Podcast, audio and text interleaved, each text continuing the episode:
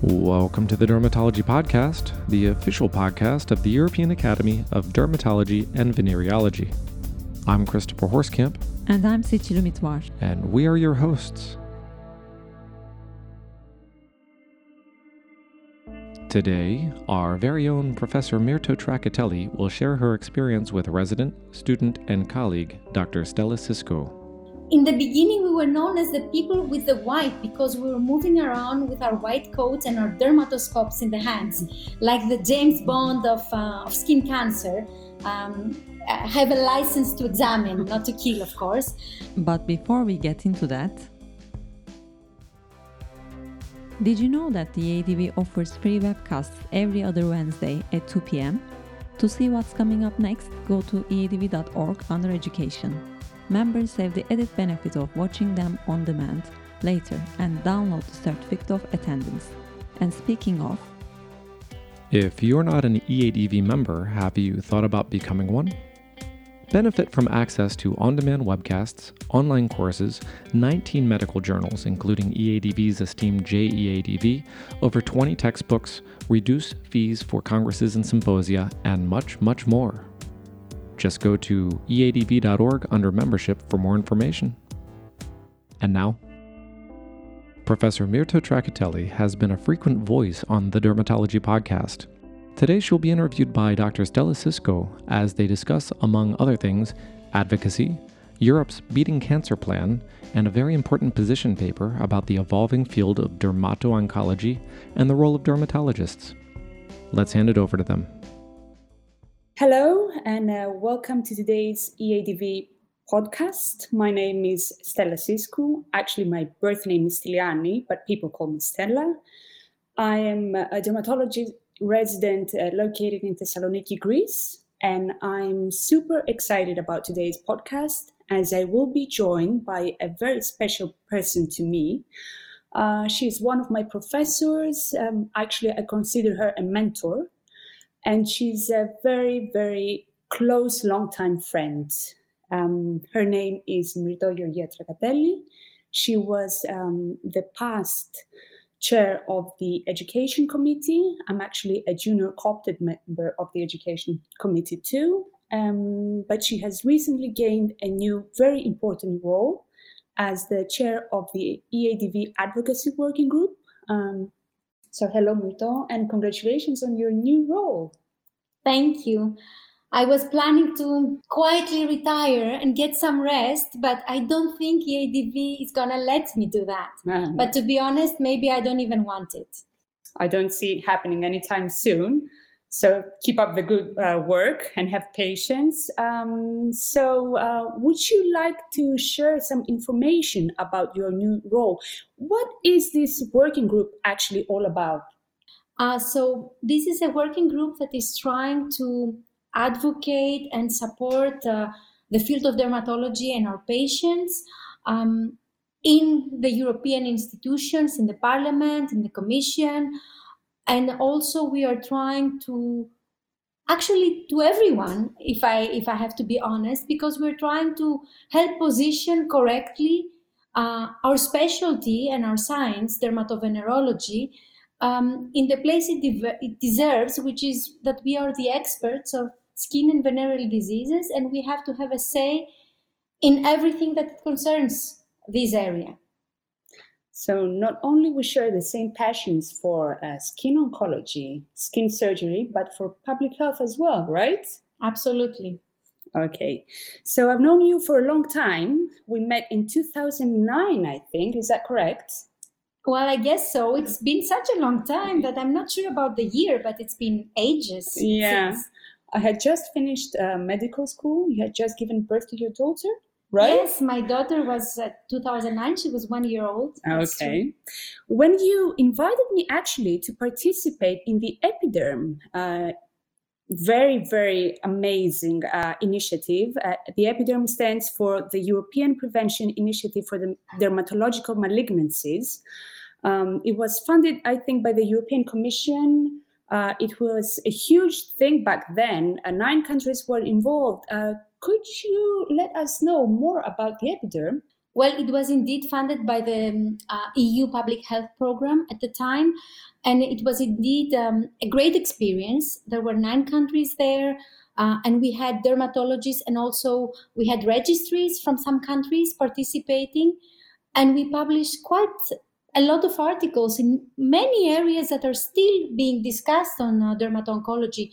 So, just to name a few, we just pinpointed the difference between registering skin cancer in a, in, in a registry, the official, let's say, registration, versus the true registration, because uh, a lot of cancers do not get registered. So we were comparing what is happening in the hospital in the registry, and we found that a lot of these carcinomas are under registered.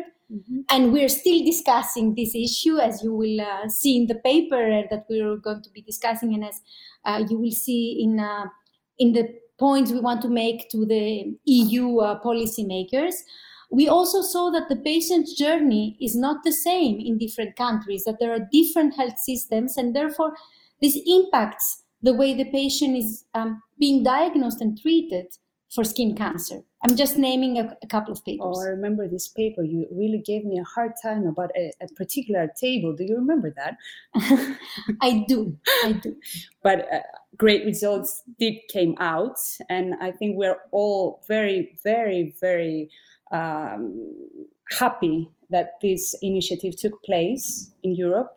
Absolutely, and to be honest, we were not imagining that all this data would be used again later because um, like some years after we had published the first batch of our papers, um, we came back to this database and we looked into outdoor workers because there was this big issue about skin cancer in outdoor workers.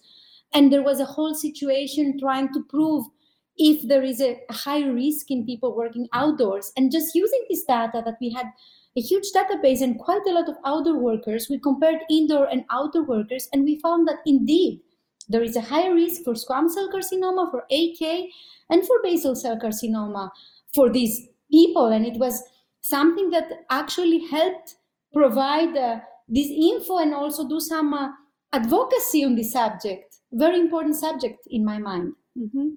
And uh, let's jump to present. So I recently came across uh, to a paper that uh, your name is in the author list. Um, a lot of important names are also in there. Um, so the paper is actually a position statement uh, that was published in the Journal of EADV in August uh, 2020.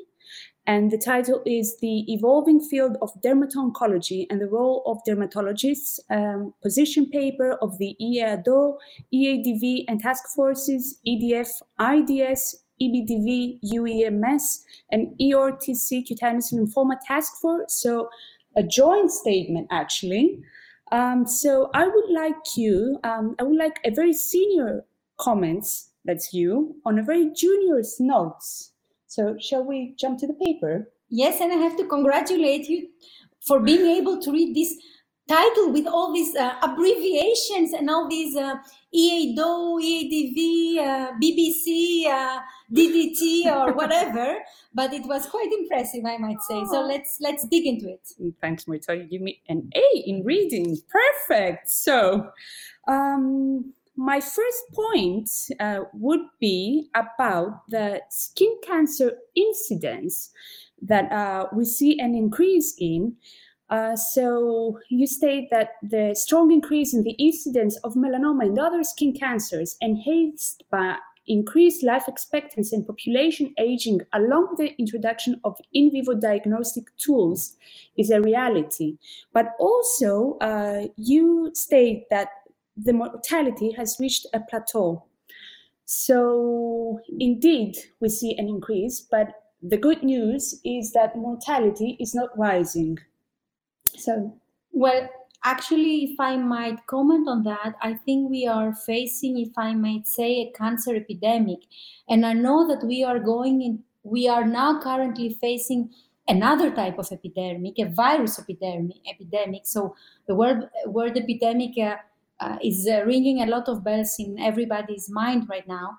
But to be honest, uh, skin cancer, this rise in incidence is actually termed as, a, as an epidemic because if we go back into the 1950s and we look into the incidence of melanoma and keratinocyte cancers, uh, they were roughly one and five cases per 100,000 um, people, uh, respectively. Whereas when we go into Germany, for example, that has recorded it and, and looked at it in 2010, these were 25 and 20, 250 cases per mm. 100,000 inhabitants.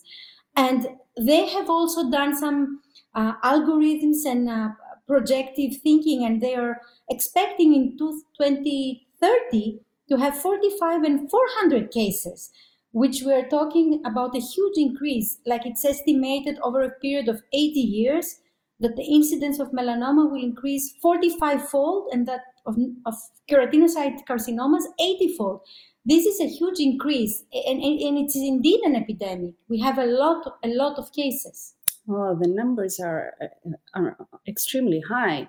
And so we will, uh, you have predicted that we will see a, a, huge increase in the burden of disease, and of course that will have implications also to the uh, the economic, the financial burden. Yes. Yes, absolutely. It does already. Actually, you know, in the U.S. in 2011, they spent uh, 4.8 billion on. Um, uh, basal cell carcinoma and squamous cell carcinoma, and they calculated that it's the fifth most costly cancer in Medicare. So this is big numbers. And it's actually i mean it's logical. You have a lot of cases. Maybe people are not being dead. There's not such high mortality of car- carcinomas but the numbers are staggering and there is quite important morbidity. And usually uh, people don't just have one. So it's not just uh, the case of the morbidity per se but also the quality of life of the person and perhaps an impact in his uh, in his work and other things that maybe the calculation would be even bigger and not just the numbers we are seeing by the medical bills, but even things that we cannot actually evaluate truly. Mm-hmm. And uh, let's move to screening. Uh, so, what is your own opinion on general public screening versus targeted screening? Uh, what do you think it will be more effective in in this field well, as I I like this question because it's been a big debate, and actually, you know, we have in Europe uh, uh, this uh, directive that is talking about screening, and they are actually le- recommending screening for breast cancer, for colon cancer, and for cervical cancer, and dermatological cancer, skin cancers are not included, and we are actually trying to change this. Mm-hmm. So I'm I'm glad of your question because to be honest, there has been just one place where they did a, a, massive population screening. It was in Germany in 2008. And they found that uh, it actually contributed to earlier detection and treatment of skin cancer when they did this program.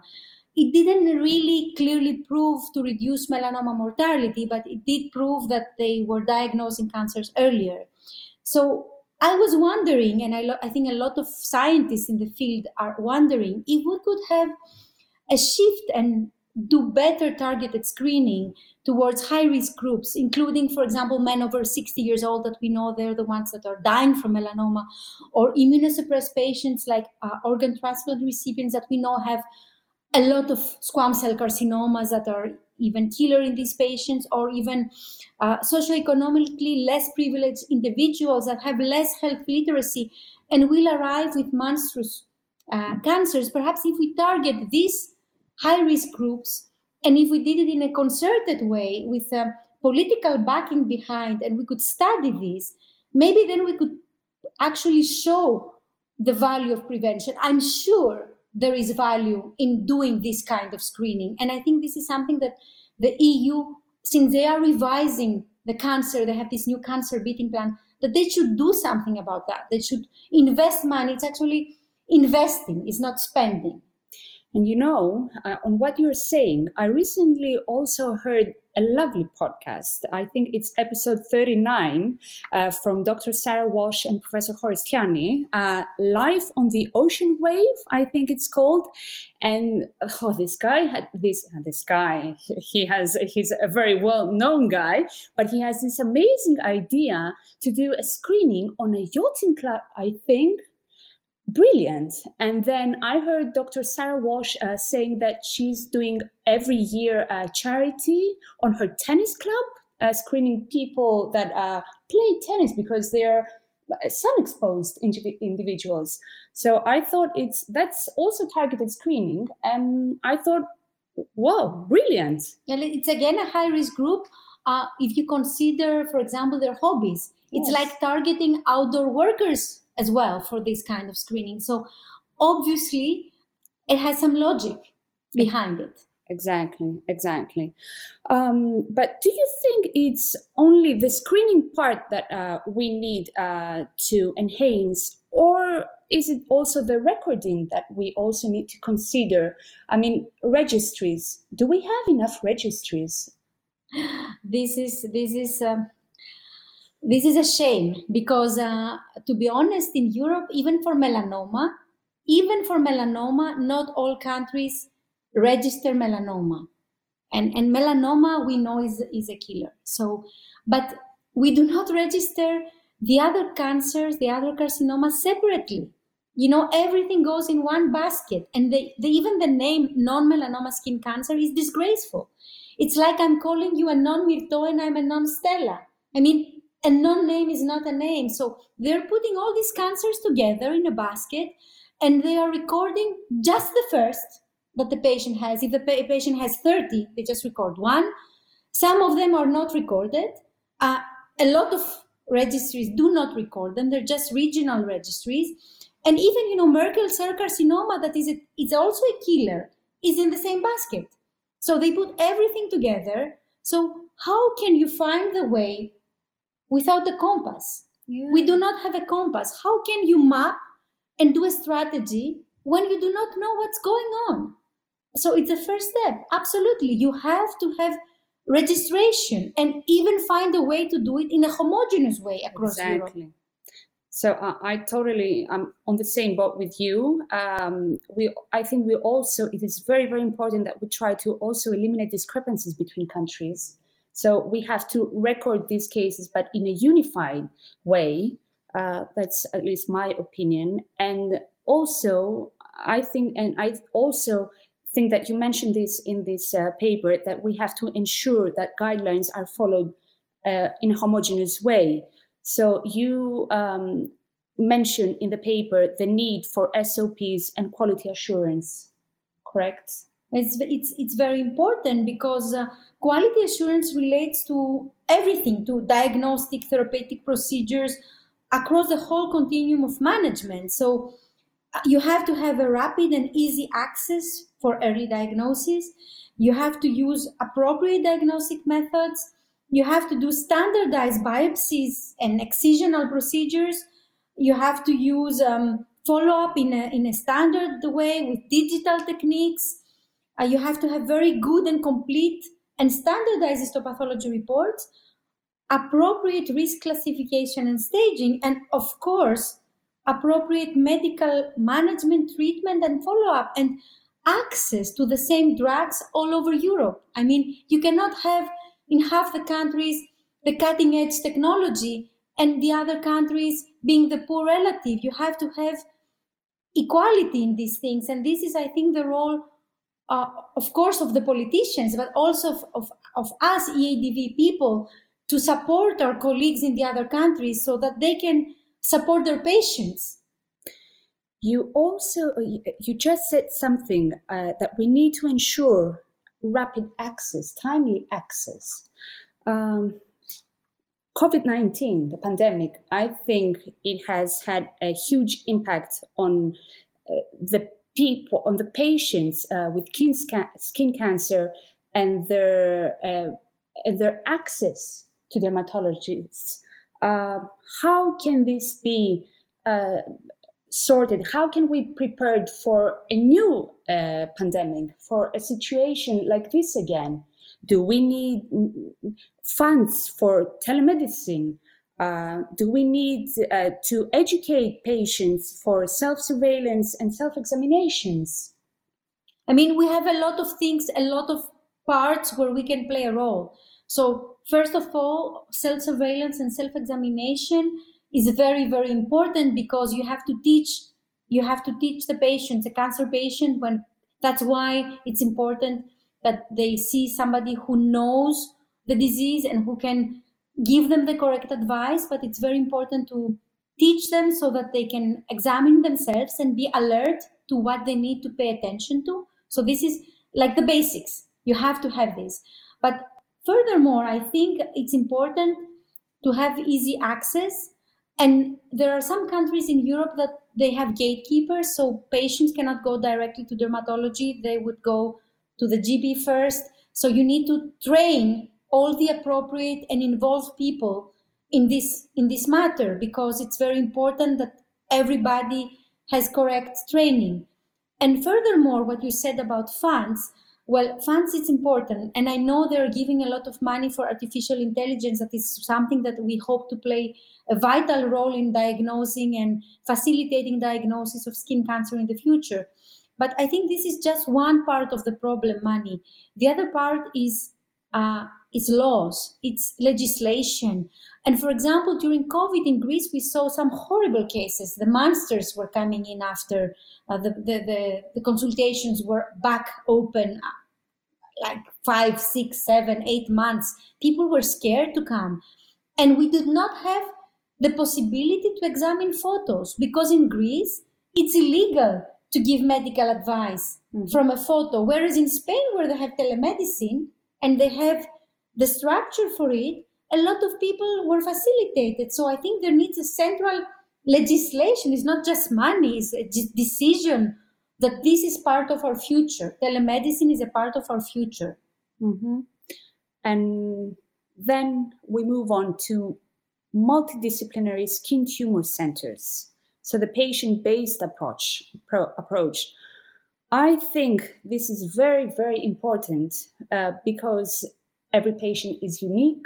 Uh, we have a lot of uh, tools and a lot of treatments on our hands.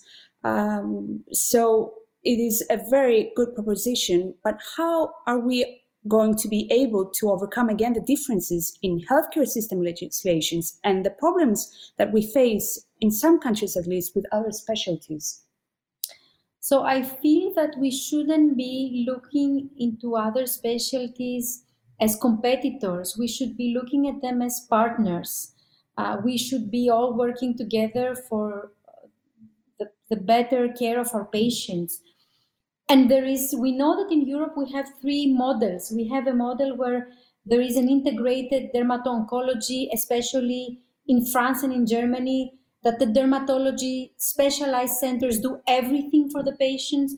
Then we have some countries where the dermatologists do the diagnostic and, diagnosis and the surgery, but the systemic therapy is done by oncologists or by some dermatologists. And then some other countries, diagnosis is by dermatologists, surgeries by surgeons or plastics, and systemic ther- therapy is by medical oncologists. So there's so many different patterns in Europe, but I think the multidisciplinary treatment, whoever is doing whichever part, could happen. You just need to put all, all these people together and discuss and, and find the best solution for the patient. And I know the patient would be, uh, it, it, it is a preference that they just go in one center and everything happens there and they have the feeling that there's a good management and a good coordination. Of course, there should be one person managing and overlooking the, the whole thing. And I think in my in my view, this patient this person should be a, a, dermatologist because we are the most informed about the natural course and particularities of skin tumors. We have already experience in the diagnosis and the local and uh, surgical or non-surgical treatment of uh, skin cancer, and we do the follow-up. So we are there in all the stages. So we are we can be the maestro of the orchestra, but you cannot have music without the violin and the piano and so everybody's needed. And that's why i'm saying it's it's not a competition but it's a synergy. So i think this is something that we have to work on. And and as and as EADV i think we are planning to try and collaborate with other medical associations of, of other specialties to be able and and you know work together and fight uh, our common enemy which is skin cancer and of course, this uh, requires proper training. Yes? Absolutely. Okay. Um, so, uh, okay, this is the role of the dermatology when treating, when um, diagnosing, when treating, when handling uh, skin cancer patients. But what is the role of the dermatologist uh, in patient advocacy and public health campaigns in skin cancer? Do you think that we dermatologists as a specialty will gain something from this? Well, it's not a personal gain, you know. It's not I'm going to immediately see a difference in my private practice if there is advocacy. But in the long run, it will benefit the, the name of dermatology and venerology. So, as I said in the beginning, we're going to clearly establish our positions as experts in this field. So, it's very important to engage dialogues with um, policymakers and also with the general public because I'm not sure in all countries the role of dermatologists is clear. And I, I, we have been doing a lot of stuff, you know, already from 2007 EADV with Euromelanoma, with European Cancer Leagues, with Members Against Cancer.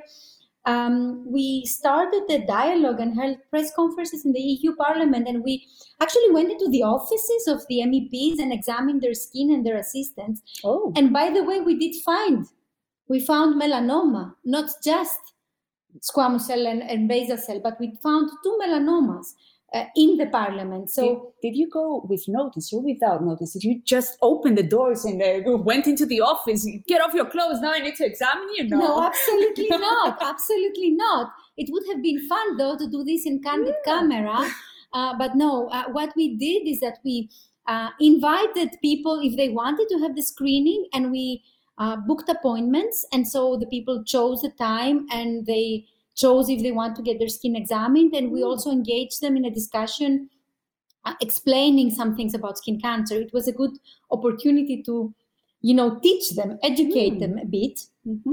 uh, and uh, to be honest you know afterwards with the epiderm that you mentioned in the in the beginning uh, we also uh, did another uh, screening together with the adv so it's been going on for many years now and we in the beginning we were known as the people with the white because we were moving around with our white coats and our dermatoscopes in the hands like the james mm-hmm. bond of, uh, of skin cancer. Um, have a license to examine not to kill of course. And then uh, it was i think quite interesting because we developed some partnerships with uh, some of the meps and what they did was they addressed questions to the european commission about skin cancer. So there was one saying um, are these cancers registered? Mm. you know the registry thing. Or how is the prevention? What do you think about prevention in this field? Because it's so easy. They saw how easy it is to examine. You know it's just there. Skin is there. You don't need to have expensive equipment. And it's not a complicated procedure such as colonoscopy. You just have to address the patient and examine him. And you know uh, so they they started asking questions to the commission. So it's a partnership building and this is important if we want not just to place ourselves in, in the position we deserve, which is the scientific experts in this field, but also to support our patients because as we've been talking in all this discussion, there are all these issues going on and this inequality um, of patients across Europe that we might be able to, to, to, to support and to dissolve if we do this advocacy. Mm-hmm. So, closing, I would like to ask one very, very important question. What does the future hold? And what are your aims as the new chair? Ha, it sounds very, very important uh, and uh, very heavy to to answer to this question and well it's i think it's not my vision i think this is the eadv's vision and i have to say that professor alex stratigos who is our current uh, president was actually the instigator of this group. I really have to acknowledge the the work he's done on this because he's really put advocacy in the agenda of EADV, mm-hmm. highlighting the importance.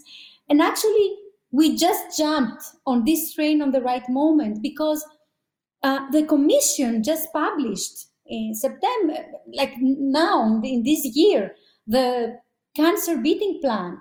And so we had the opportunity to discuss with MEPs and put some amendments about uh, things that concern us on skin cancer. And we are trying to go on to four pillars that we are feeling that are important for us, which is prevention. And we want to improve melanoma and keratinocyte prevention through concrete policy measures, including education and awareness raising about the risk factors.